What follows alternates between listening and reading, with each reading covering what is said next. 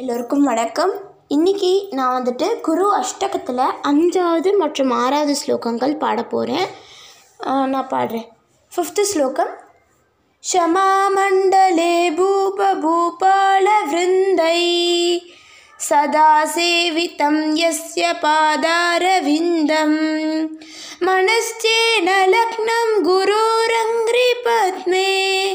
तत किं तत किं तत किं तत किम् इपो सिक्स्त् श्लोकं यशो मे कथं दिक्षु दानप्रतापात्। जगत्व सर्वं करे यत्प्रसादात् मनश्चेन लग्नं गुरोरङ्घ्रिपद्मे। तत किं तत किं तत किं तत किं। Thank you